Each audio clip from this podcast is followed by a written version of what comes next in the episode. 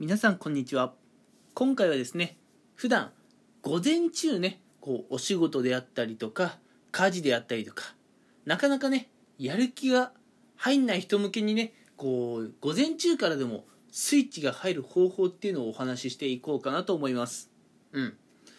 あの私自身ね結構朝は弱くてですねあの午前中っていうのは本当にもういろいろやる気が起きないんですね。うん。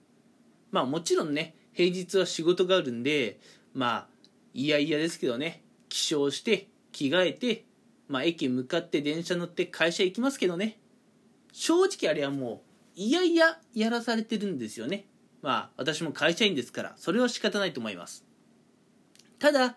そうやって頑張って会社まで行ったはいいけどそっからなかなかスイッチが入らなくて。午前中ね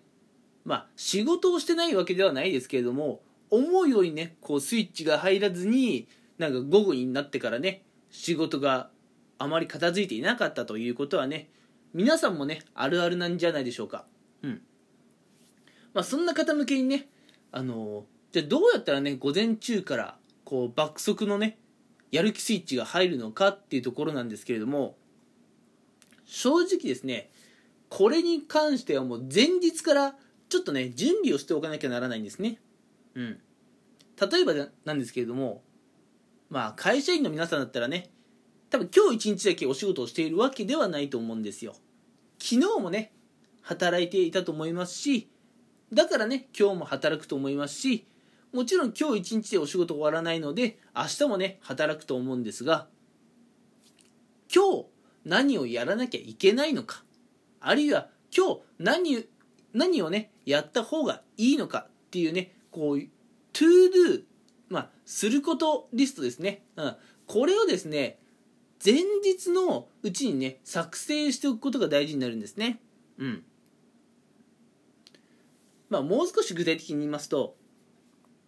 例えばですよ。皆さんが昨日まあ皆さん皆さんが毎日6時で帰るとしましょう。そしたら5時半から6時、うん、もう皆さんがね会社から帰る30分前ぐらいから明日は何をしなければいけないのか。これ最高優先順位。何をしなければならないのか。続いて何までねやっておいた方がいいのか、うん。まあ、最悪できなくてもいいけどやれたらいいなっていうことも、うん。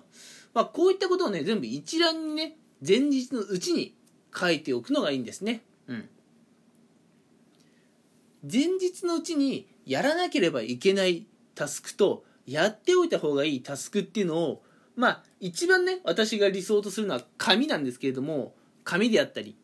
あるいはね紙が嫌だよっていう方は、まあ、スマホのねメモ帳とかでもいいです。あるいはねこう最近ではいろんなアプリがありますから ToDo やることをね書き出すアプリなんかをねインストールしてそこに書くでもいいんですけれども前日のうちにねそういったことを作成しておくとあのね皆さん翌日が違いますよ、うん、翌日皆さんにねどういう影響があるかっていうとまずね前日のうちに明日やらなければいけないことっていうのを書いておくと、うん、やっぱね皆さん心のどっかね気持ち悪さが残っちゃってるんですよね。うん。今日はここで終わるけど明日はあれやらなきゃいけないっていうのはこれちょっと表現を変えるとね明日やらなければいけない何かを今日残してしまったというわけですよね。うん。明日やらなければいけない何かを今日残してしまったという気持ち悪さからね。皆さんはこう頭のどっかでねこうやっぱ仕事のことをちょっと考えているんですよね。うん。そういう状態で、まあ、就寝して、まあ、しっかり睡眠時間とって寝てもらって起床すると朝起きた時に俺は今日これをやらなければいけなくて余力があればここまで行きたいなっていうのが朝目が覚めた瞬間に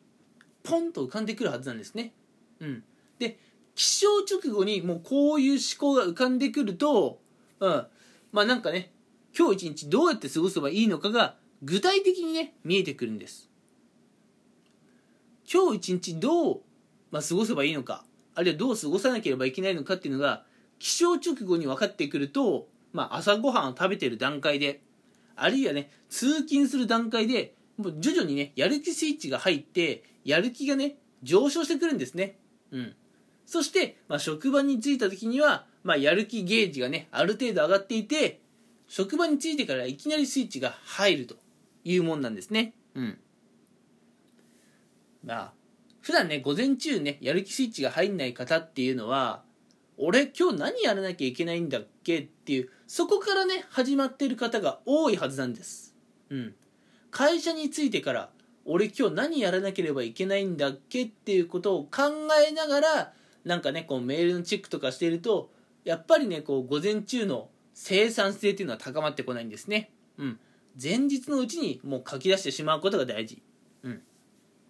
で、まあ、もうちょっとね、この会社員の例っていうのは続きますけれども、逆にね、もう成果が出せない会社員とか、朝ね、こうどうしてもね、生産性が遅い会社員っていうのは、今から言うことはね、ほぼほぼ共通してると思うんですよ。それはですね、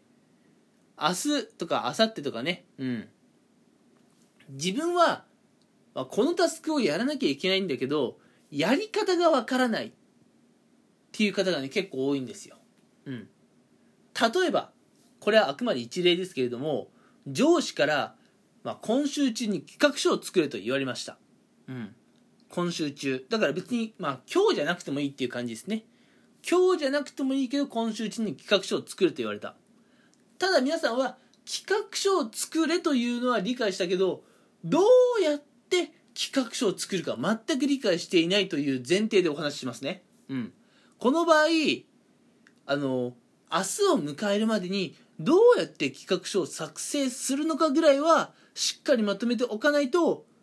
翌日の午前中悲惨なことになります。うん。まあ企画書をね実際作るのは明日でいいとしてもどうやって作るのかくらいは多少ね残業してでも今日のうちにしっかり洗い出しておかないともう翌日ブレーキを踏みます。うん。例えば企画書を作るにあたって、うん。まあ、有識者が会議をする必要があるのかとかどういう資料を読み込んでおかなければいけないのかとかああ。まあまあ他にもねもろもろあると思うんですよ。実際私企画書って作ったことないので分かんないですけれどもまあやっぱね企画書を作る上でいろいろね方法ってあると思うんですね。それはもう早め早めの段階で把握しておかないと翌日以降のね予定が立たないんです。で予定が立たないと皆さんねなかなかやる気スイッチが入んないんです。うん。あ午後はねもうちょっと焦りがあの発生するんですね。やばい。もうてあの退社の時間まであんまり時間がないぞと。急げ急げっていう風に午後は焦りが生じるから頑張れるんですけどやっぱ午前中ってそういうのがないじゃないですか。うん。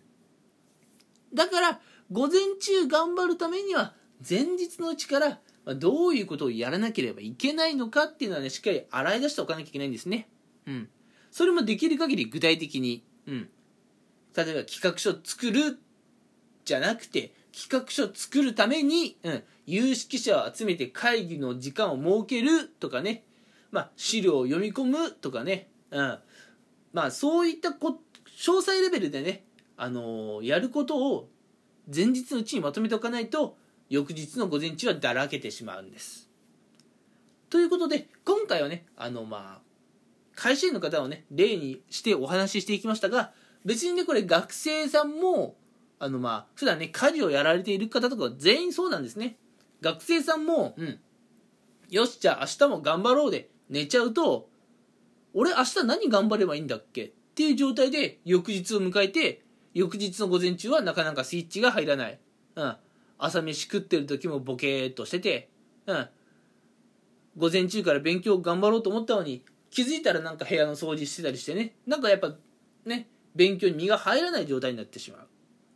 う、うん、家事だってそうです。明日もまあね、えー家事頑張ろうっつっても私午前中から何をしなければいけないんだっけ？買い物行かなきゃいけないんだっけ？風呂掃除しなきゃいけないんだっけ？なんだっけ？ってやって午後になってからあれだこれだといろいろ気づいてね慌てて取り組むという事態になるんですね。なので皆さん午前中ねいつもだらけてしまう人は前日が勝負ですよと。前日のうちに何をやらなければいけないのかっていうのを具体的に洗い出しておきましょう。そうすれば皆さんの翌日の午前中はですねもういきなりやる気スイッチが入って作業効率が飛躍的に上昇します。ということで、えー、ちょっとねまた長くなりましたが今回はこの辺にしたいと思います。一回ね騙されたと思って実践していただければいいなと思います。それでは今回はここまでです。最後まで聞いてくれてありがとうございました。